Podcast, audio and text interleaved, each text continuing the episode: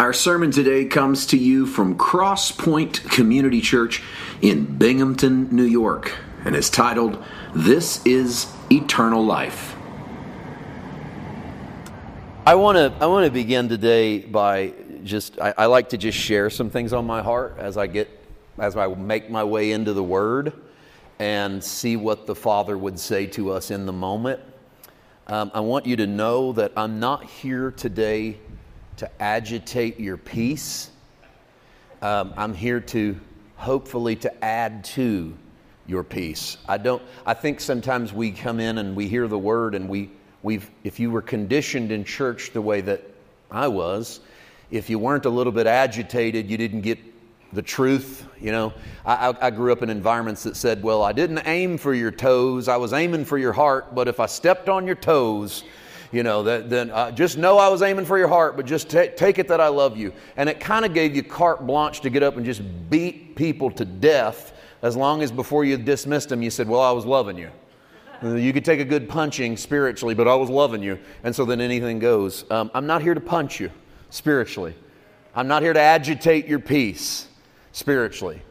However, I do know that when you get introduced to Jesus, sometimes some things get agitated. They get shook up a little bit. Mindsets begin to shift. The way you feel about things can come into question. Some of your thought processes, some of your ideologies, they meet up next to Jesus or with Jesus, and things sort of begin to change. So, um, the, the buckle up analogy is probably appropriate. I liked your second one, though relax follow up, I'll follow up the buckle up with your follow up. Relax and enjoy the presence of the Lord. Because the presence of the Lord is wherever you are, He is with you. He is with us right here, He is in our midst. Jesus told us that if two or three gather in, in my name, I'll be in the midst of them. The reality is, is that was revolutionary for his day because under rabbinic traditional code, there had to be 10 Jewish men in a room reciting the Torah for the presence of God to be in the room. I did not, I was not being just gender inspecific there either. There had to be 10 men in a room reciting Torah for the presence of God to be in their midst. Jesus says, if just two or three, and I don't think he meant the number two or the number three. I think he meant it the way we say, if just some of you. If, if, if, just a few of you. It was a general statement. If just a few of you are there, I'll be in the midst. He was bringing what had been this closed off group, and he was shattering all of the edges so that everybody got to come in. So, no edges today. No, no, no people that are qualify and people that don't qualify. Everyone qualifies to enjoy the presence of the Lord. So, I want to help ease your peace today. Really, I, I feel a call everywhere we go to look at God's people and do what I can to remove the grave clothes off of people that are resurrected. Everyone in this place, you've begun your resurrection. I know when we think of resurrection, we think of a body coming out of the ground. And I'm not trying to take that away from the definition, but I want to expand it for a second. Resurrection is more than when a body comes out of the ground. Romans chapter 6, Paul said, as many of us as have been baptized into Christ have been baptized into his death. Therefore, we walk, we are raised, not we will be raised, we have been raised in a newness of life, which means that when I come to Christ, I come in through the cross, I die to what I used to be, so that I'm resurrected the beginning of my resurrection happens. I like to say it this way the beginning of your resurrection happens at your water baptism. When you go into his death and you come out of that water, Paul in Romans 6 says, right there, you raise up in a newness of life. But that's not the finish of your resurrection, that's the start of your resurrection. The fullness of your resurrection will be somewhere out there. The ongoing reality of your resurrection is in here, not just in the building, but in this life. And so we are not a people who are waiting to live someday. And if our Christianity gets reduced, and I use the right word there, if it gets reduced to life after death, well, I don't know how we're going to experience abundant life, which is our destiny. Jesus said, I've come that you might have life and that you might have it more abundant. I don't know how you're going to experience abundant life if the most exciting thing about your Christianity is someday you get to die. Someday I get to die and I get to go home and be with Jesus. And I am looking forward to going home being with Jesus. I'll, I'll, be the first to raise my hand. I'm looking forward to whatever it looks like when I go get to be with Jesus.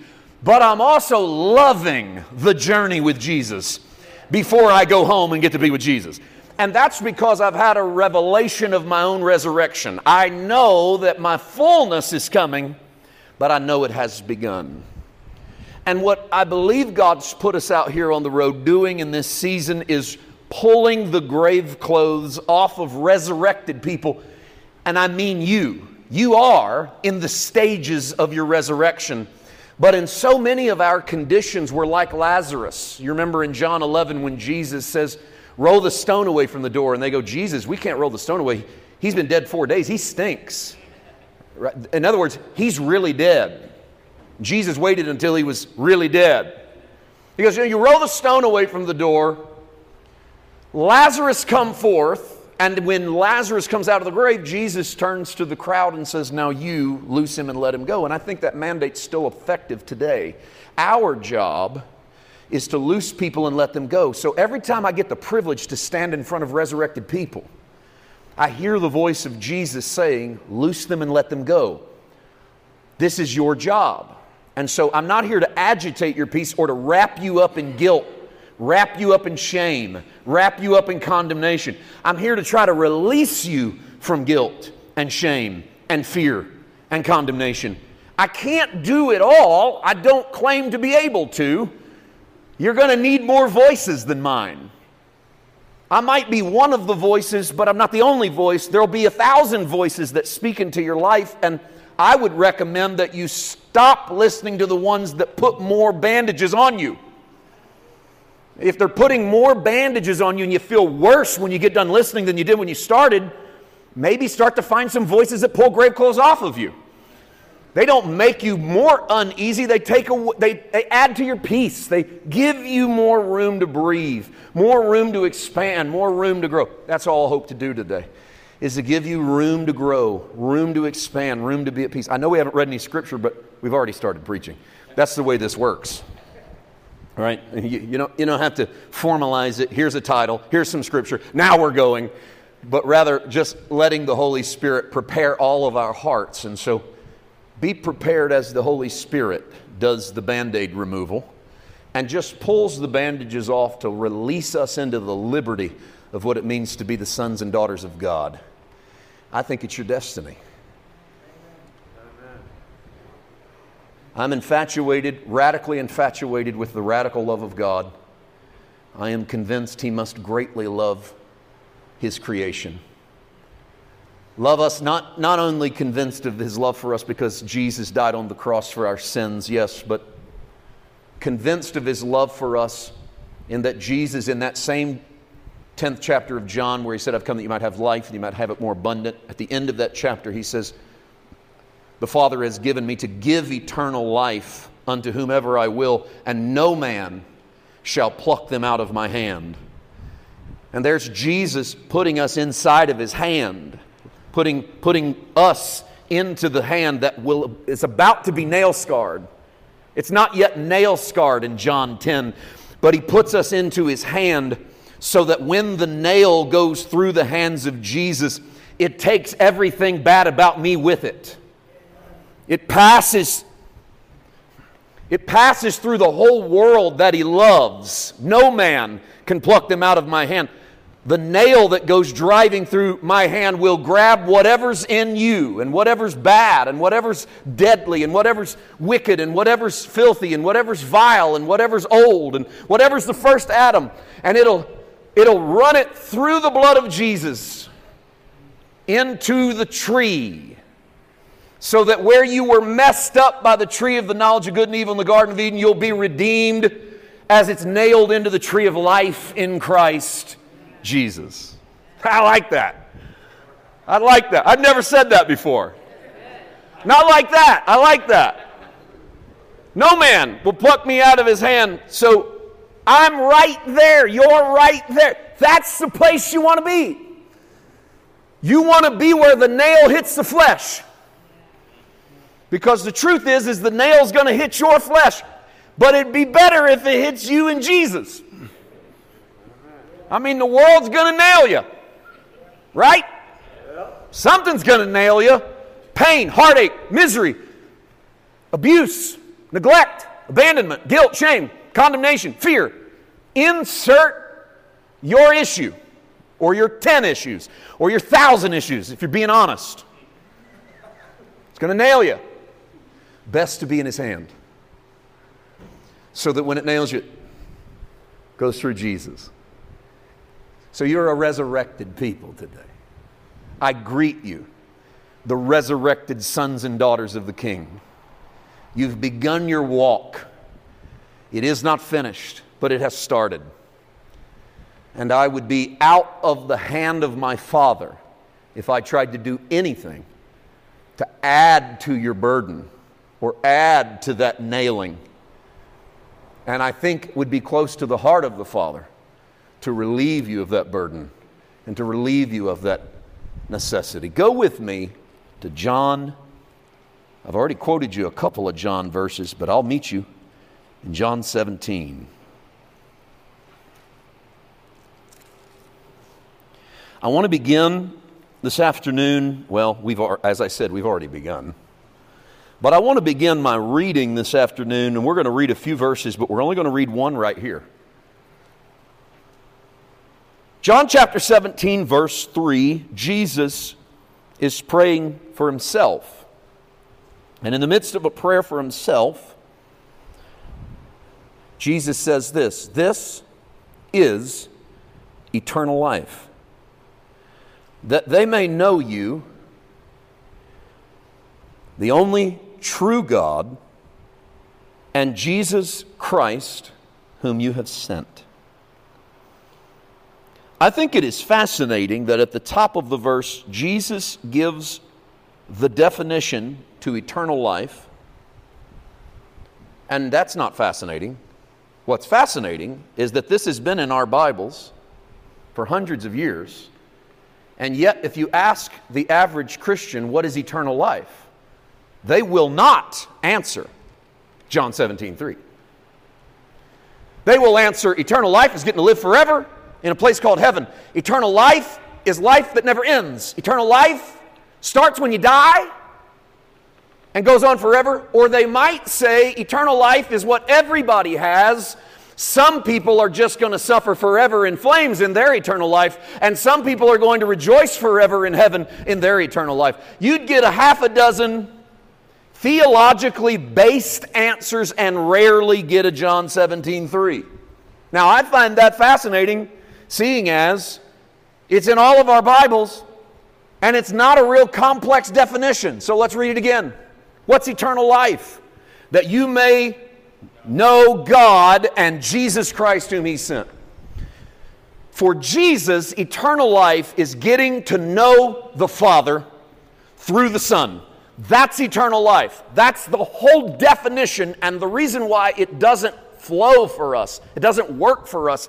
It doesn't scratch our itch to understand the eternal is because we have changed our definition of eternal. Okay. I'm going to I'm going to state the obvious, all right? I don't mean to insult intelligence. So I've set it up front that I'm stating the obvious. So if this is way beneath where, if, if, if you didn't need this, that's okay. Maybe someone will watch someday that needs the next two minutes. Okay? The Bible was not written in English. The Bible was not written 400 years ago commissioned by King James of England for the white English speaking Western Hemisphere. Okay, that's basic number one. Basic number two the Old Testament and the New Testament were not written in the same language, and almost none of the books were written by the same pen. Different people, different contexts, different times, different places, different cultures, different ideas, even about God but like a lot of preachers, talking about the same God through different instruments. And thus, the different books of the Bible Old Testament, written primarily in Hebrew, New Testament, written primarily in Greek, because yes, there's an exception word here or there in both Testaments. But for the most part, 99.9% of the Old Testament written in Hebrew, 99.9% of the New Testament written in Greek, not English. Here's where it gets a little deeper. That's just basic, right? Here's where it gets a little deeper. The New Testament writers are writing in Greek out of Aramaic to a Hebrew speaking people. Ah, three layers. We ain't even to English yet. English would be the fourth layer. Translation would be the fifth layer. Culture, time, place, date, and setting, and race would be the sixth layer. You're far removed, in other words, from where it starts. Jesus doesn't speak Greek, he speaks Aramaic to a Hebrew people who then copy it down in Greek. And you got to use Greek words. And Greek words and Hebrew words don't mean the same thing. Greek ideology and Hebrew ideology don't mean the same thing. And how many of you realize first century Judaism ideology and 21st century American Christian ideology don't mean the same thing? Right. Okay. What did it mean to them? Because I already told you what it means to us. If I go around and ask people what's eternal life, I go, well, living forever with Jesus in heaven. It didn't mean that in the first century, not when they talked about eternal, because we've made eternity a clock thing. In a world in which this was written, they didn't have clocks. Do we realize that simple fact? Sometimes I don't think we do because I'll watch like shows like that are streaming and they'll be in the Roman Empire and there's a clock on the wall and I'm thinking I don't not really sure I'm not really sure what time machine brought that clock back from the Middle Ages and hung it over Caesar's mantle. like he has a fireplace as well, which seems a bit out of place. So I, I, know this is a simple little thing, but it's one of the things I don't think we think about a lot. They did, we live in a time bound world. They lived in a world of epoch, not clocks. And, and, and what I mean by that is they thought in terms of era, not in terms of hour which is why their definition of, say, end of the age would be different than our definition, where we think that means end of the world. But for them, that was the end of the things as we know it, and that's eventually going to come to an end. They, they use the word eternity not in a time bound sense because they didn't think in time bound ways. We use the word eternity to mean quantity, they use the word eternity to mean quality. And so for them, the word eternal didn't mean forever, it meant the life of the ever after. If I were to say to you, Do you know eternal life? It would have been a question meaning, Is your life transcendent from where it used to be? Are you living the life of God? If you have eternal life, you're living God's life now. You're getting to live on this earth what you expect to get to live in that earth. And if eternity is merely time, that's why we don't think we have eternal life until we die, because then it's life that never ends. But in the context in which Jesus says it, it has nothing to do with living after you die, and it has to do with living while you're alive. Which brings me to this thought. So many Christians that I talk to have prayed the prayer, been baptized, they might even recite the creed, take the Eucharist, go to church, pay their tithes, read their Bible, but they're not living. I mean, they're not really living, they're just existing to get to heaven. They're going through the steps they think they are required to go through because they signed up to be a Christian. And this is what we do in the Christian club. In the Christian club, we attend this many times, we read these writings, we give, we pay our dues, we sing the club song, we show up to the meetings, we volunteer in the community. We get, our payoff may not be now. We say things like this We may not get it right now, but someday over in the glory land, we're going to get our payoff for all the things we're putting into it now.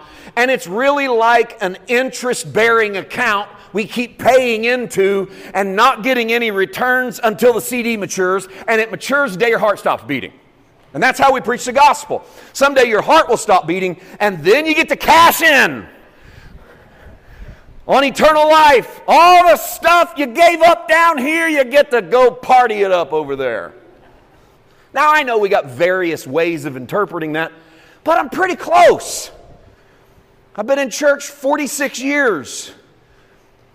I've been in an active preacher house for 46 of it.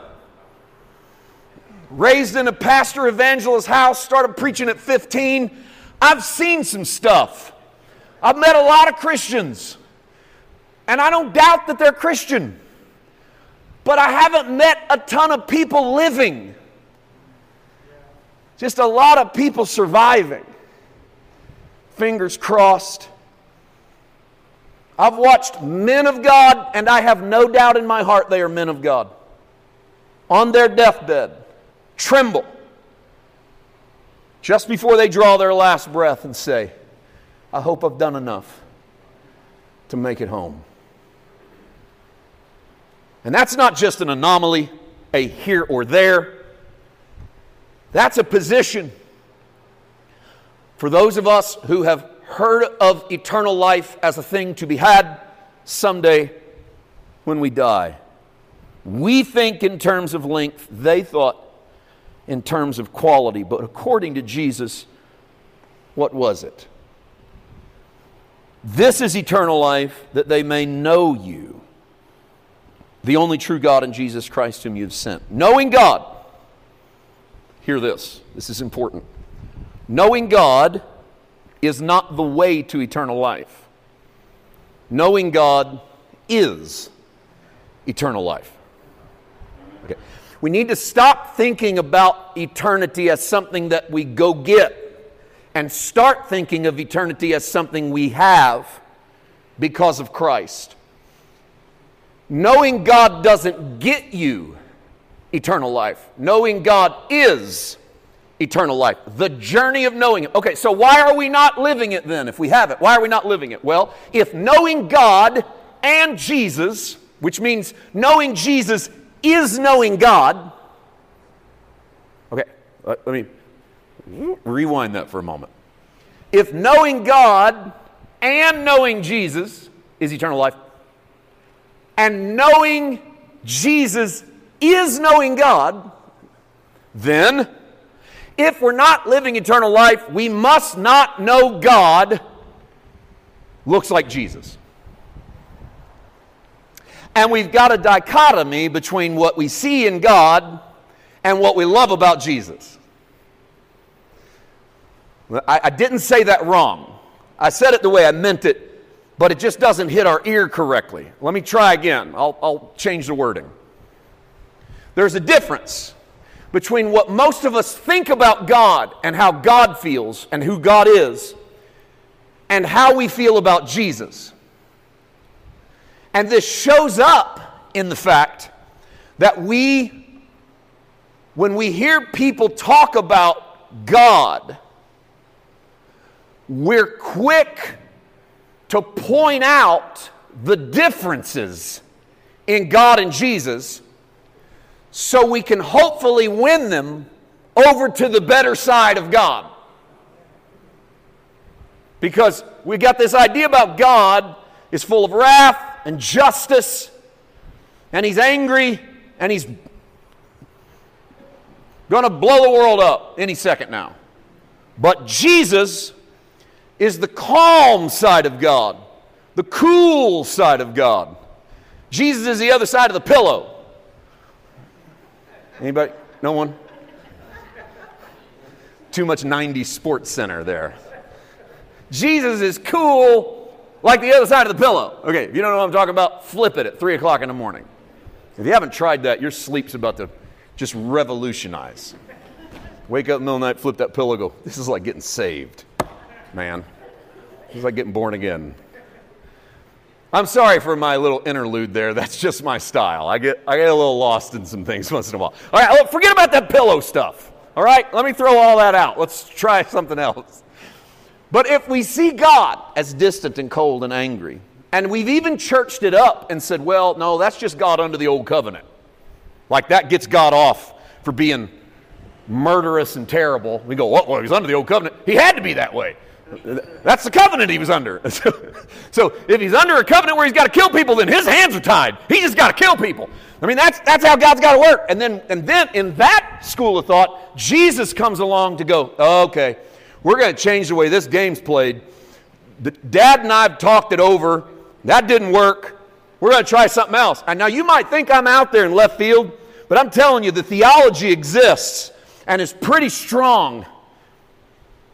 I don't mean it's strong as in it's got a good foundation. I mean as strong as in people are yelling it loudly. That God tried the law and the law didn't work, and so he brought himself into the world. And I fundamentally disagree. God wasn't just throwing darts against the cosmic wall, going, well, maybe this will work. Let's try Noah's boat. He goes, ah, they're still evil. Look at them. Let's try. Let's try Mosaic law. Thou shalt not.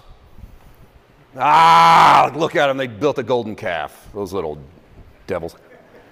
Let's try temple Judaism. Sacrificial systems, priests and incense and tithes and offerings. We'll try that. That'll save. I do not believe that God changes and morphs over time with how he deals with his people and how he loves us. God is the same. Jesus Christ the same yesterday, forever. If you can be convinced that Jesus is God, then God is the same yesterday, today, and forever. So when Jesus shows up on the scene, you are looking at what God always looked like. And the reason they missed it then is the reason we miss it now. Because we're convinced of a God that doesn't exist. And Jesus stands opposite of that God. And we look at Jesus and go, well, I don't know. Just show us the Father. Remember John 14? Just show us the Father and that'll be sufficient. And Jesus goes, If you see me, you've seen the Father. You want to know what dad looks like? Look at me. You want to know what dad loves like? Watch me. You want to know what dad judges like? Watch me. I hope this shakes some of our perceptions about God because they need shaken. Hebrews says that which should be shaken will be shaken. Okay, great. Shake whatever needs to be knocked down in me, Father. And if what needs to be knocked down in me is a golden calf version of you that doesn't look like Jesus, then knock that thing down. Why are we disciples of Christ? Because Christ comes along as the express image of the Father. He is what God looks like. I'm, I'm taken with Jesus. I, I have a head full of theology. I do. I'm not always proud of that. Um, that's gotten me in as much trouble as it's helped me, but, to be honest. Head full of theology. Mm. But at this season of my life, what's exciting to me is I'm, I'm having a heart full of this resurrected, ascended, and enthroned descended into my heart Jesus.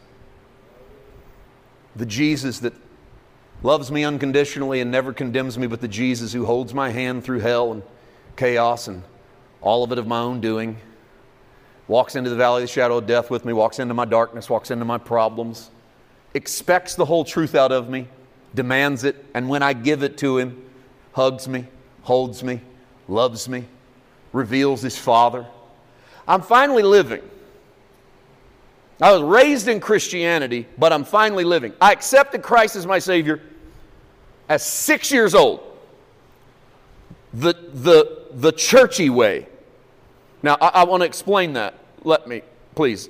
I'm not cutting it down, but I did it the churchy way. The churchy way was every one of you in here are going to die and burn in hell forever and ever, and Jesus came so you don't have to. Would you like to accept Jesus so you don't burn in hell after you die? And I was six years old. And I went, that's, that's enough for me. I don't, I don't know what hell is, but that sounds horrible.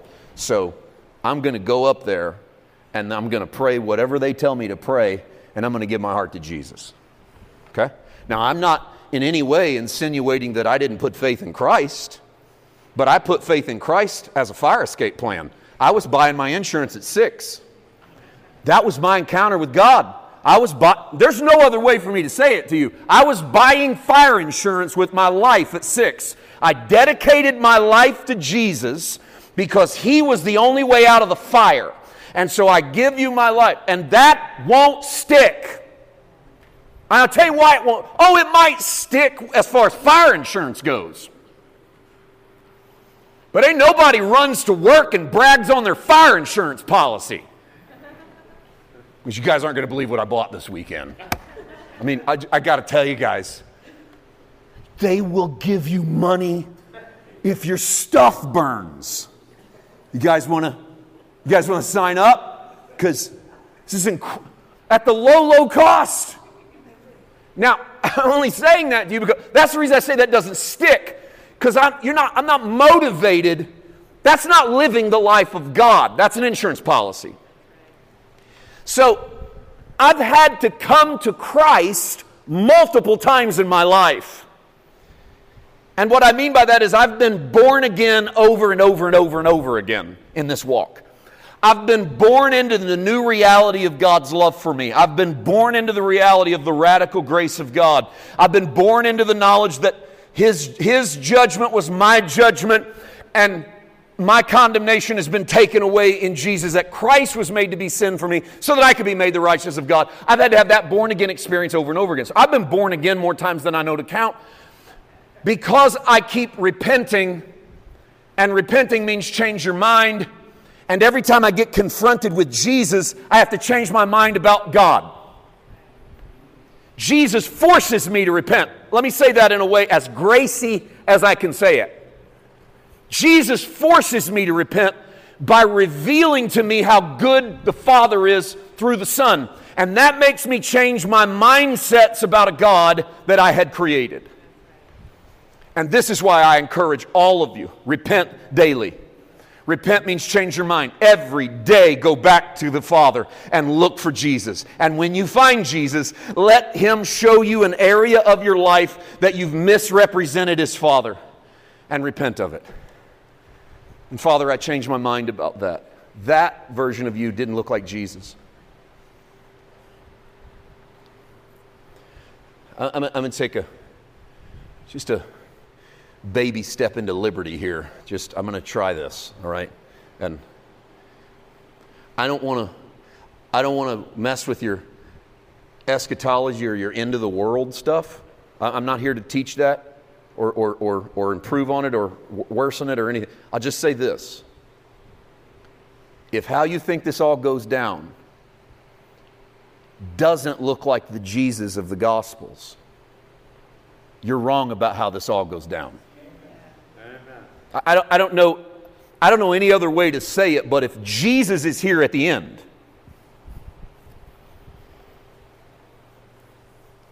Okay, you got that one up there? That stained glass window, I will come again. If Jesus is here when it's all over with, He's the same yesterday, He's the same today, and He's the same forever. So, if the Jesus that comes again doesn't look like the Jesus that left, you're reading it wrong. All right? Do with that what you will. Okay, you can land wherever you want to land in the 50,000 ways of eschatological theology. I don't care. But Jesus didn't change for over the course of 2,000 years in heaven. He looked down here and went, Man, this ain't working either. And he went, Okay, well, what are we going to do? Let's go borrow the devil's tricks and let's go blow some people up. Go back down there and just set stuff on fire because that's what the devil would do. And hey, if it works for the devil, do we realize what we're doing to Jesus? Do we realize what we're doing to God? So, land where you want to land. I'll not argue with you, I'll not fight with you. But don't you dare try to tell me that the Jesus that comes back has suddenly morphed into a darker version than the Jesus that left, because I don't serve that Jesus. To me, Jesus is non negotiable. I will argue, negotiate, wrestle, laugh, and have fun about anything. I'm wrong about a lot of stuff. I'm right about Jesus. How do you know? Great question. Oh, no, I'm not right about everything I see Jesus say, why he said it, who he said it to. I'm not right about culture and context. I don't understand his Aramaic and his Greek. I can work with it and wrestle with it and study it. But I'm not serving Jesus philosophically or theologically or principally. I've had a revelation of Jesus that is real to my heart. To be wrong about Jesus, I must be wrong about my own experience with Jesus. And I cannot argue with you about your experience. So when it comes to the Jesus I've met, I'm right about Jesus for me.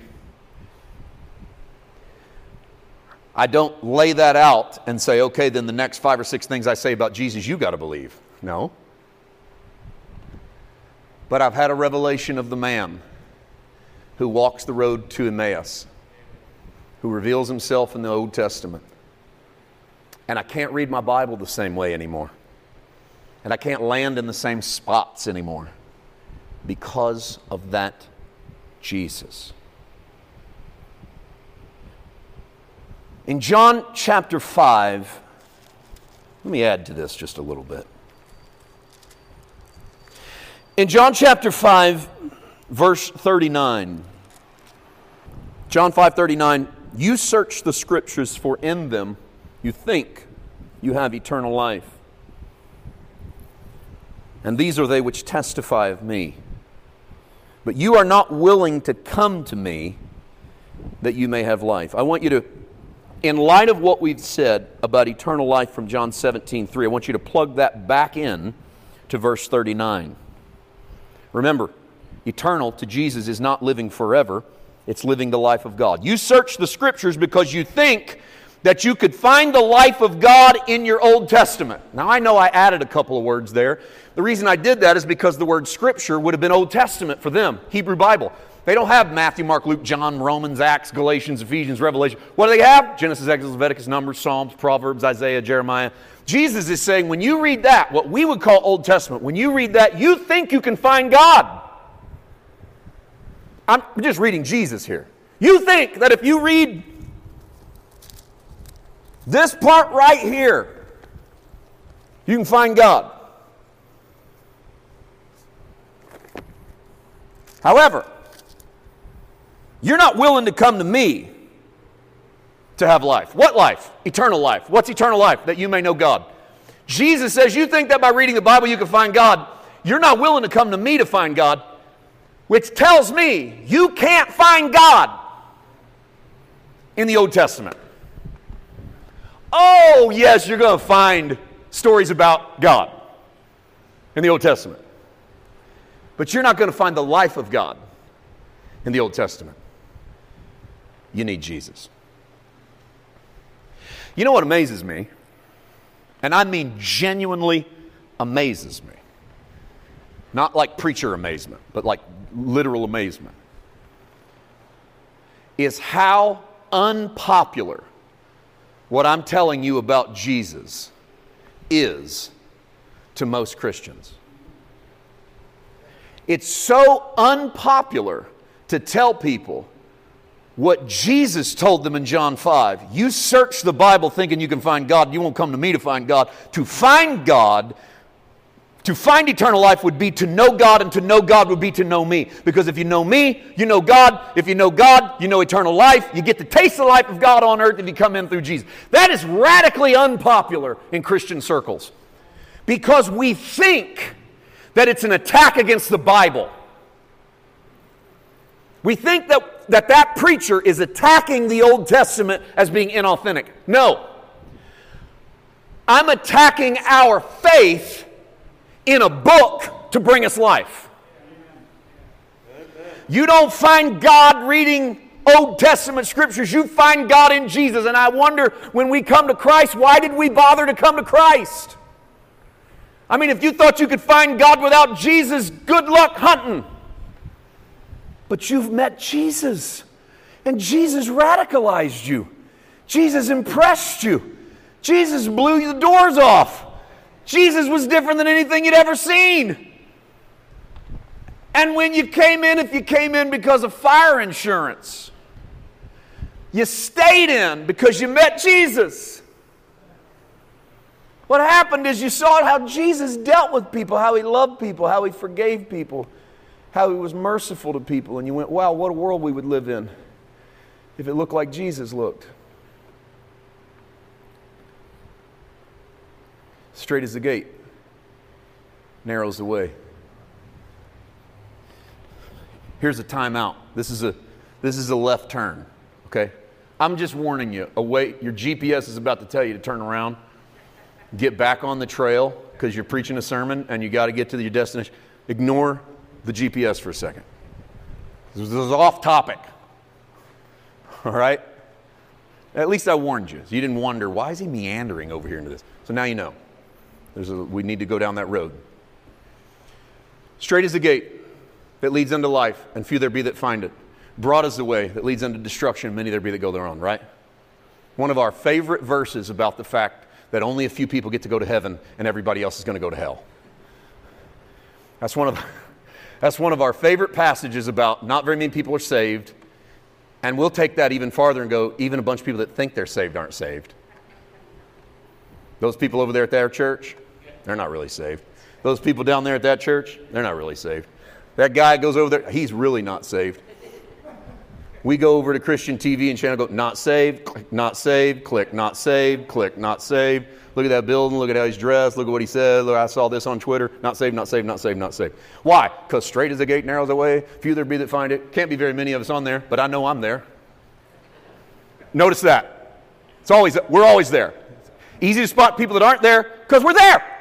And if you're on that trail, you just look around and go, well, they're not on here with me. So they're not on here with me, they must be over there. Because what's over there? Broad is the way that leads to destruction, and many there be that go there on. That means there's a whole bunch of people. So they're a lot easier to spot.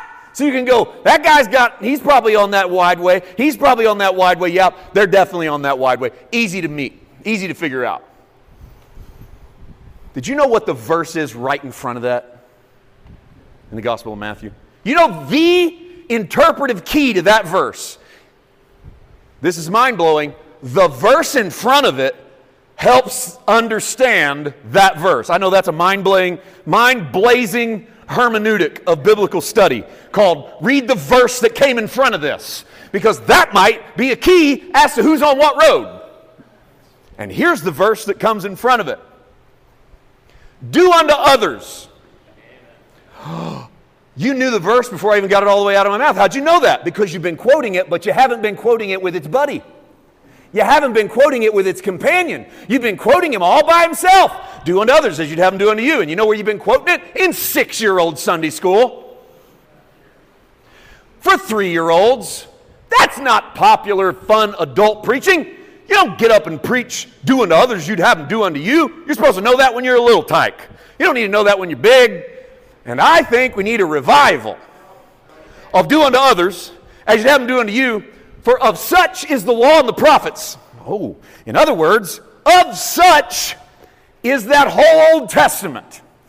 What it's trying to do is get you to treat other people the way they wish you'd treat them. Uh, like, in other words, don't commit adultery and don't murder and don't steal and don't covet after them. That'd be a good idea because you don't like it when people do that stuff to you. So it'd be a good idea if you didn't do that stuff to people. And just in case you want to know how popular that verse is, straight is the gate and narrow is the way that leads unto life, and very few of you are going to do it. Do what? Unto others, as you'd have them do unto you. And most of us are going to say, forget that. It doesn't work in the real world. I'm going to do to people the way they deserve to be done to. Or, number two, I'm going to do to people before they can do to me. Or, number three, I'm going to do to people way more than they did to me, so they think twice about ever doing that to me again. Every one of the ways I just described are the ways of the world. Jesus said, Broad is that way. It'll lead to your destruction, because if you live by the sword, you'll die by the sword. Straight's the gate, narrows the way, few people find it. But if we try it, it'd look like Jesus. Now, I told you that was a left turn, didn't have anything to do with it, but in reality, it does, because in reality, it's Jesus. It's the life of Christ in the world. The life of Christ is to live the love, here it is, to live the love of his Father in front of his friends, in front of his enemies, so that he just might make his enemies into his friends. So, the test of loving God with all your heart, soul, strength, and mind is loving your neighbor as yourself, and the test of loving your neighbor as yourself is loving your enemy. So that as, the, as we go out and find the worst of them, we bring them in, we bring them in, and it begins to resemble Jesus. So that take you from a place of theology, knowing Scripture, to knowing Jesus. In a way, the book of Acts, the story of Saul of Tarsus turning into the Apostle Paul, that major transformation, in a way, it's a microcosm of the transformation we go through from a journey of theological knowledge to a heart inflamed with Jesus. Because Saul had theological knowledge, but he had met Jesus. And when he met Jesus, all the theological knowledge could serve his future, but it could only serve it as fertilizer. Paul said, Everything I've done I consider dung. What's dung?